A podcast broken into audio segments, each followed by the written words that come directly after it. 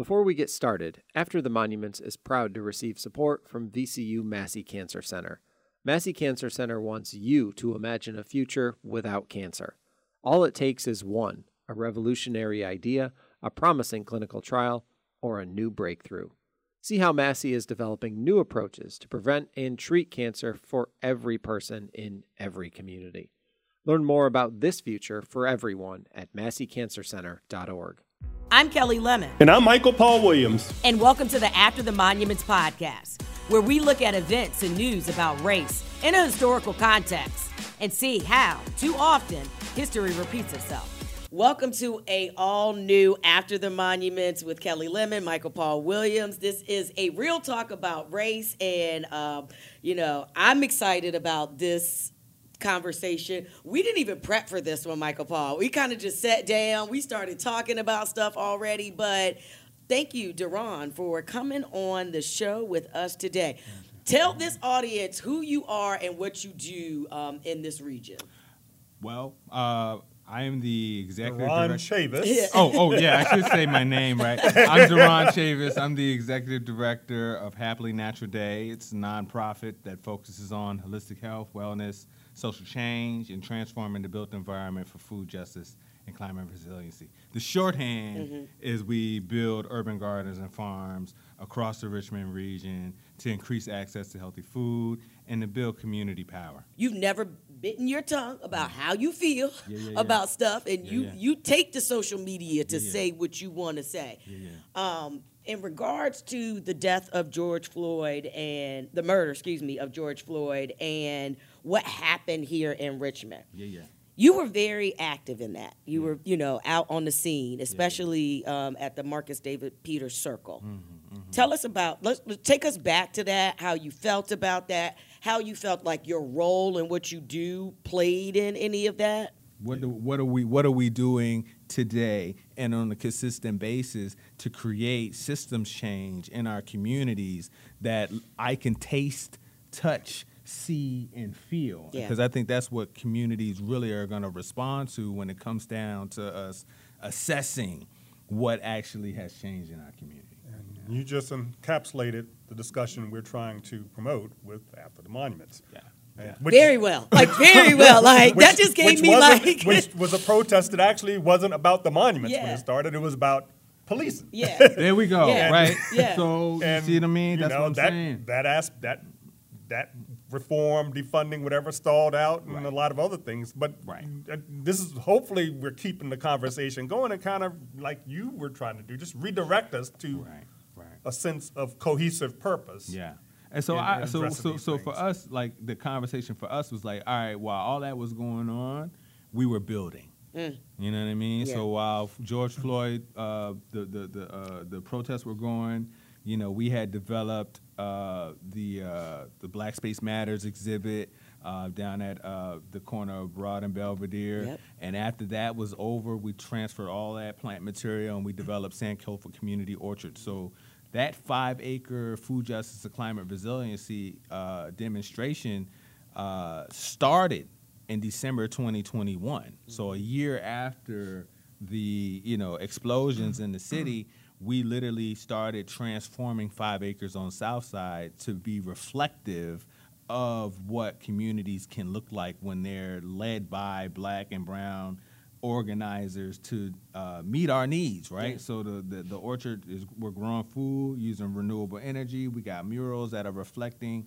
all of these uh, black personas and strategists over you know the, across the diaspora. And so I asked folks, it's like, okay, what can you point to that we built for ourselves in you know the shadow of the fall of the monuments that we can say okay we did this for ourselves that is now a springboard mm-hmm. for more organizing for more collaboration you know for more power shifts and so yeah for us the work is like okay out of that you know, we have been engaging in reparative justice work. You know, we got a white woman from out of Amelia County that donated 70 acres to our organization mm. explicitly for that land to be used by black farmers. We were able to fundraise and buy a farm, five acres in Petersburg, Virginia. You know, so this is for us. It's like, yo, we were really focused on what does power look mm-hmm. like for our mm-hmm. communities. You know what I mean? And mm-hmm. it's like, yeah, that the monuments coming down is cool, but that don't that don't give us any power. Yeah. That don't change the con- material conditions in our community in any way, shape, form, or fashion. Right? Yeah. It does stroke our ego and say, yeah, we were able to do that. That's cool, but what does the reality of the masses in the concrete terms look like in Richmond, Virginia now? And so, yeah, that's that's the that's the real question, and we're always ask, asking that, and we're trying to develop systems that allow for young, aspiring Black farmers to come into that space. Um, even working with, uh, so let me say this: you don't have to be a farmer to rock with us. You know what I mean? That- Everybody's it's, in- it's intimidating, I think. yeah, I mean, yeah. Everybody don't have to farm, but I know caterers. Yeah. I know chefs. Yeah. you know what I'm saying. And so I'm like, yo, we Yeah. are like, how do we hold space for creatives Yeah. that are culinary artists? talk about feast. Yeah, I was about to say because you you've created dinners based off Feast of the this. resistance. Yeah, Yeah. so we do dinners at uh, Sankofa and at all of our spaces. We manage eight of them. So we do this event called Feast of Resistance where we highlight black culinary artists. You know, we bring people together to talk about racial equity, to talk about uh, community change and social justice, and to also build relationships. Because that's one thing that we often don't do is like we don't convene around food and talk about these social justice issues in our communities outside of the silos. So like I might be in food, somebody else might be in affordable housing, somebody else might be in youth development. Where is a space where we're coming together to uh, to talk about how interwoven all of these issues are? And Feast of Resistance is one of those spaces that we do, you know, do that. But um, I was just gonna say that if you're a chef, you can come and rock with us on some farm to table stuff. You know, we're working with uh, organizations to, to, to build out small business development for folks that aspire to get food trucks. You know, where are you getting your food from? Yeah. That was one of my biggest critiques, though, is like, in the light of the monuments coming down, there's been this big clamoring about Richmond being this foodie place and all these mm-hmm. black restaurants. I said, well, yeah, th- black people have been cooking food forever. Mm-hmm. You know what I'm saying? Mm-hmm. It's not like that's a new thing. You know what I mean? Even in light of, uh, you know, slavery, like in during slavery times in the city of Richmond, Richmond is a unique space because we had urban slavery. Yeah, come on. right? I was hoping you was gonna talk about them. Yo, yeah, come on, so talk about Because we have urban slavery. Define that for those um, the Moon Sisters have, but define that again. So urban slavery is like who worked in the warehouses. You know what I mean? Who worked on the railroads? Who unloaded at the docks? These are urban problems. These are urban industries. And there were people that were enslaved that were the labor for those industries here in Richmond, Virginia. But there was another class of black people that existed in the city of Richmond during slavery that were free Yeah. that had businesses, that had hotels, Yeah. that had restaurants. So, you know, this conversation about like black people and cooking food and having black owned businesses in the city of Richmond, this is not a new thing. You know what I'm saying? Since, you know, uh, but prior to the Emancipation Proclamation, like if I was a, if I was, say for instance, I was owned by a plantation in Henrico, I didn't trek from Henrico to Richmond every day. I would get a pass, Mm-hmm. and then I would be staying with someone In Jackson Ward more in so. Jackson, in Jackson Ward probably, and I paid that person to stay. That I, that person was paid for me to stay with them, and then while I was after my hours of work, I went to you know the jazz joint, the Yeah. juke joint. I went to the black restaurant Yeah. because all this stuff was segregated. So I- I'm couching all that in the context of like. When people say, "Well, the monuments have been come have come down, and now Richmond has this vibrant black food scene," like, bruh, no, No. this has always been here. Always been. It's never been a situation where these black Yeah. businesses didn't exist. But the question and the conversation today is in terms of a supply chain, Mm-hmm. right? Where do these restaurateurs source their produce, Mm-hmm. right? Do they go get it from Restaurant Depot, you know what I'm saying, or Produce Source or Aramark or whoever? Where's the black farmer in that supply chain? Mm-hmm. Right? Just That's- had a conversation about it last night, Yeah. you know, and it goes back to your conversation of power. Right. And being able to understand that you all have a voice if you all come together Right. and then force these mass um, producers, you know, to, to, to, to hear you and or to support these local farmers, you know, that are right there in our in our reach. But Yep, yep, y'all yep. got to have some power and some conversation to do that. Yeah. yeah. I talk about this. Uh, I have an acronym that I use. It's called PAID, Mm-hmm. right? P A I D. Production, aggregation, innovation, and distribution. Mm-hmm. Those are the four core elements to Mm. a vibrant food system, right? And so somebody's got to produce the food. That's our farmers. Who's aggregating the food? Who's going around and saying, okay, I see there's eight, ten farmers out here. I'm gonna go pick up all of that stuff and then I'm gonna house it Mm-hmm. in a warehouse, a cold storage facility, and then I'll slang it for you to the innovator, who's the restaurateur, the chef person, the caterer, the product maker, who's making the barbecue sauce, the mm-hmm. spaghetti sauce, the seasoning packs, who's taking these meals and freezing them up and putting them inside of the, mm. gro- the grocery store space. That's the innovation. And then the distribution is the mom and pop Yeah. shop, the urban hang suite, Yeah. you know, the gross the, the market at 25th, Yeah. like all of those farmers markets, all those the delivery services, the door dashes, all that type of stuff is distribution. And every part of that model, I see there's opportunities for black people to have control and ownership. And that's the real conversation about systems change. Mm. Because if we land on black people and brown people having control of these vital components, these vital systems that are entrepreneurial, they're paying they're paying money, people are getting living wages out of it, then we are in control of decisions that are happening in our See, and community. but now you're hitting on the competition. Mm-hmm. That part. that part. That's Yeah, where the, you know yeah, yeah, the rubber talk. hits the road, That's and you know Yeah, and that and that's and that's the that's the real conversation is like how do we get the liquidity, the capital in order to build our systems up so that we can compete. yeah systems that are built to keep you Right. at a disadvantage. Right. Yeah. And that goes back to land, Yeah. Right? because if you, because at, at the core of it, if you don't have land and none of that stuff, you can't develop any of that. Land and property, you can't make any of those type of moves because you're still paying rent Mm-hmm. to someone who going, you know, as we know, rent is going up for every restaurateur. It's like they usually restaurants have like a five to seven year shelf life. Yeah. And then the, you know, price of their lease is going up so Mm-hmm. they can no longer afford to stay inside of those spaces. But what happens when we own Mm-hmm. the property, you know, in those in our communities and are able to develop and incubate those types of businesses in a way that's affordable. You know what I mean? Yeah. So that's really what it's all about. Is how do we get the land? How do we get the capital in order to control the processes of production, aggregation, innovation, and distribution in our communities? So, so many aspects to food justice. Yeah, man. It's not just about growing tomatoes. It's deeper than that. You know, and that's why I try to say everybody ain't got to be a farmer, because you know, uh, Kelli, you run a you run a store, you Yeah. run a you run a space. Yeah.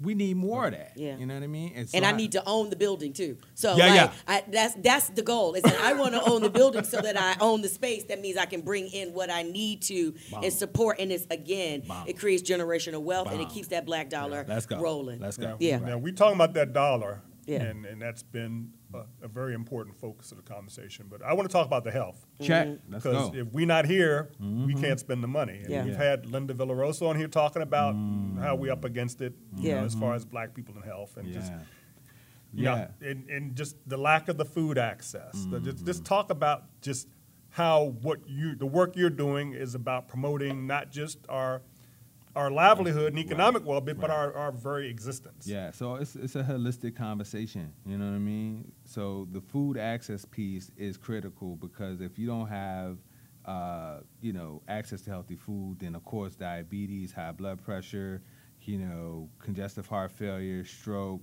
even you know psychological uh, uh, maladies, depression, uh, uh, schizophrenia, bipolar disorder, all this stuff. We're finding the research is showing that all that stuff is inextricably linked to what food you have available.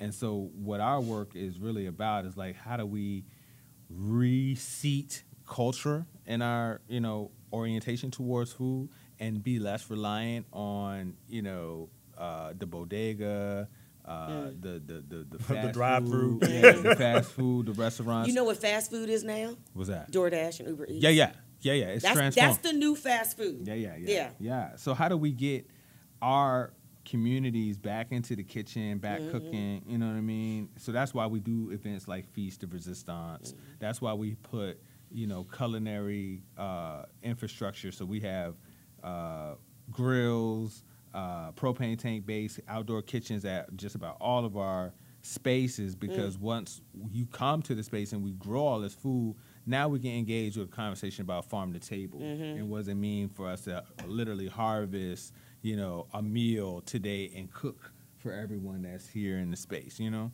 um, I think it's a big conversation when we talk about nutrition education. Typically, the way that this stuff goes is that there's somebody that's a dietitian or you know a nurse or something like that, community nurse that's teaching, telling people, okay, this is what you need to eat, but nobody's talking about how to make that culturally relevant to our communities, right? So we spending a lot of time nowadays talking about foodways and really trying to help folks um, uh, appreciate the diversity of ways that you can prepare food without using a whole bunch of salt or relying on a whole lot of processed products in order to, to make a to make a dish. But that's critical. I mean, I can't I can't overstate it enough. Um, you know, we've been divorced from whole cooking in our communities. Just the way that the life, uh, the way life and its uh, many twists and turns hits us. It's like, yo, it's quicker for me Work to hit a couple, DoorDash. couple, three jobs. Yeah, you know, it's you easier for me to go, s- s- you know, go hit up the Uber Eats Yeah. than you know me to go ahead and cook a meal. But you know, that's another part of this economic reality is like how do we free up people's time so that they can like you know take pleasure and like you know really dedicate time to cooking whole meals for family. Um, and then if you can't do it that way, like how do we create the businesses that are you know doing that that are now on DoorDash that you can get a healthy meal, you know that type of thing. So it's it's it's a it's a multifaceted just- approach. Yeah. I'm just thinking of um, my my grandparents, in Little Washington, North Carolina, Mm. had a huge garden. It wasn't. A, they weren't farmers. They Yeah, were. This is a very This much is- an urban setting, but Right. there's a big garden in Mm-hmm. the back, and we had the best yeah. fresh vegetables and Yeah. Yeah.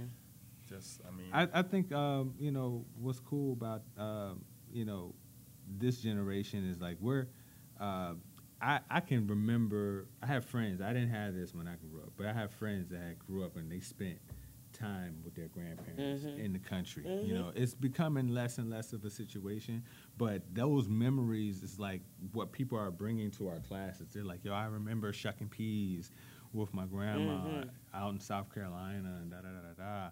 And you know I I like to think that part of that experience of like having grown your own food that there's a there's an exercise and there's a there's a certain amount of like sweat equity that goes into that and it's while you do work you know of course this is work you do get some you know physical fitness to go along with it it might be a little tough but um yeah it, it, it's, it's it's it's all good you know I I I, I think folks will appreciate uh, will appreciate the sweat equity because you want to eat it Yeah. more if you grew it. You know what I mean? Or if you help participate in it growing, it makes the food taste a little bit better. And, and maybe I don't have anything to quantify that. I just say that. You know, that's how I feel. That's it. I grew some tomatoes once. I was so proud. yeah, right. Yeah. They were so good. right, right. It's like my spirit and soul is in this. Like I feel like we could talk forever. Um, however, we do have to wrap up the show, and there's a you know two more things that I kind of want to touch on real quick. Um, what do you need right now Oh, wow. from the community, from the elected officials? Like, what do you need? But also, what do you need people to just chill on?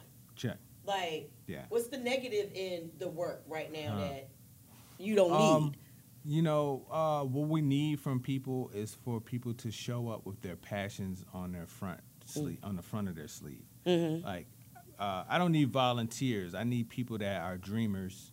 I need people that have visions and imagination to come to spaces that we're unfolding, and let's collaborate and like see your vision interwoven into the greater vision of these of these things that we're doing. Well, So what- that's- this is a model of leadership where someone's like interested in people coming in and Oh. and, and, and talking ideas rather than you telling them what to do? Uh, what you doing here? No, no, no. Because I mean, I can be didactic and pragmatic and be like, "Yo, I need you to weed this thing, and I need you to, you know, till this road." But I feel like you'll show up more readily if you see yourself in the future what's going on. Yeah. You know what I mean? Yeah. That's just me just understanding that this work is not just about me. Yeah. I mean, at the end of the day, I might be here, might not be, but this work needs to continue, and so it's open source. It iterates, it evolves based off of who shows up. So Yeah. that's important. I mean, as far as elected officials are concerned, um, yeah, we need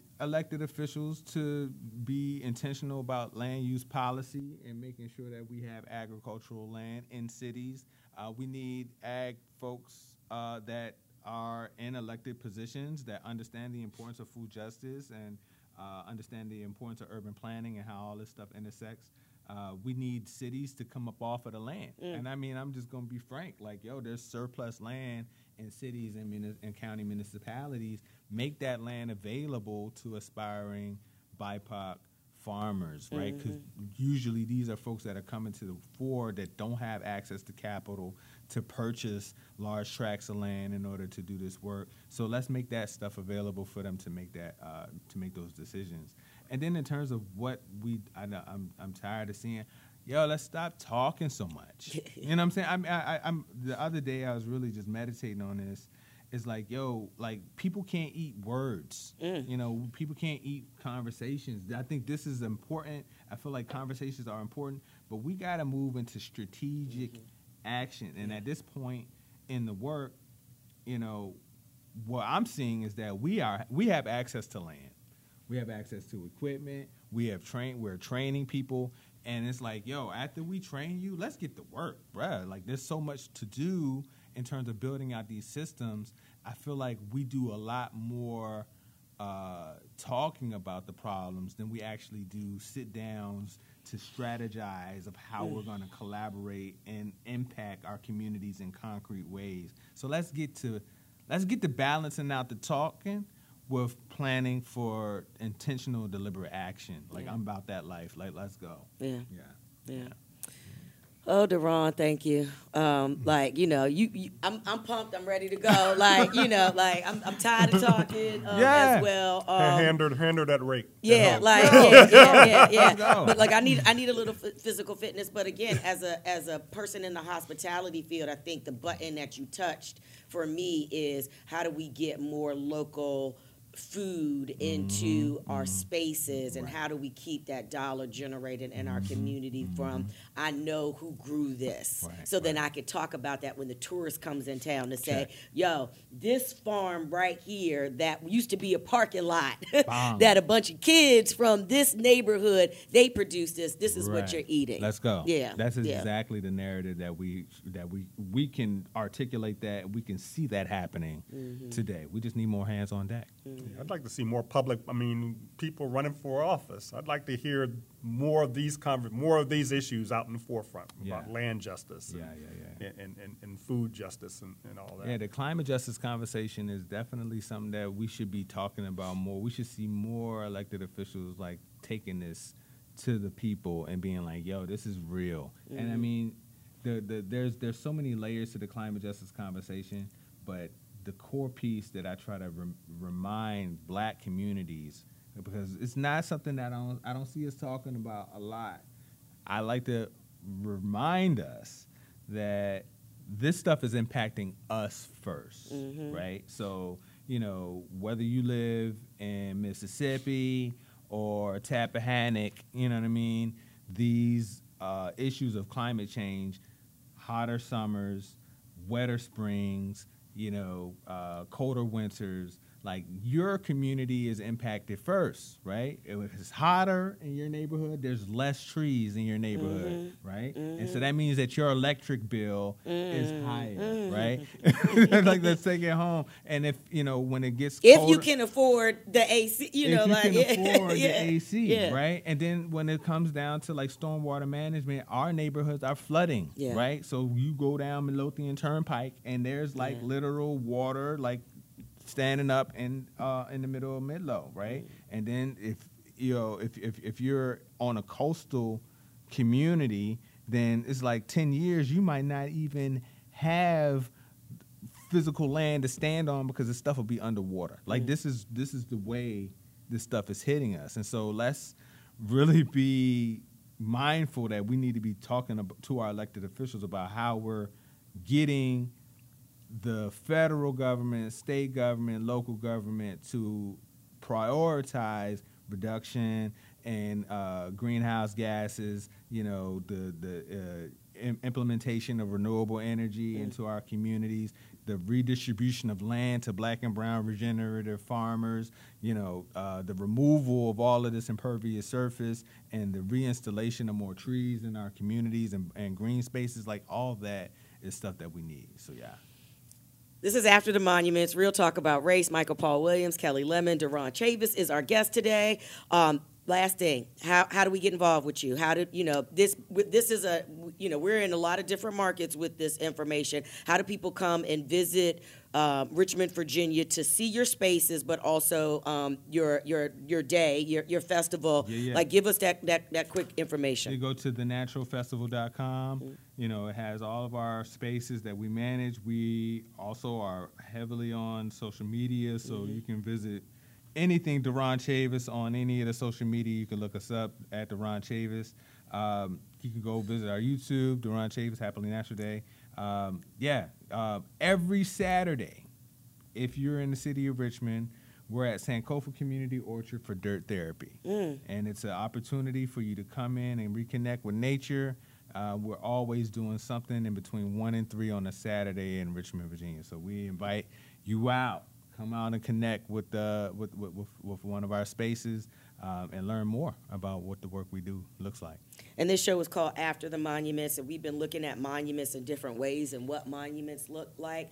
I travel past your monument every morning um, as you have been, um, you and your wife have been immortalized um, as a mural on um, on a on a building on Broad Street. And the dopest part about it is that y'all got that pitchfork and like, it, but it's so black, and I love it. And so if you visit Richmond, Virginia, and stay at one of our major hotels on Broad Street, just look over to your your your left because you will see Brother Duron standing there, being proud about being a urban farmer right here in our region. Thank you. Thank you, Duron. Thank you. This is After the Monuments. Real talk about race. Michael Paul Williams, Kelli Lemon. We will see y'all next time. After the Monuments is a Virginia Video Network production and produced by Matt Pachilli, Michael Paul Williams, and me, Kelly Lemon. Technical direction and editing from Bill Barksdale. Executive production from Paul Farrell, Diane Salvatore, and Paige Mudd. Will Royer provides studio support. Our artwork is by Krishna Mathis. I'm Kelli Lemon, and we'll see you next week on After the Monuments. Huge thanks to Massey Cancer Center for being our After the Monument sponsor.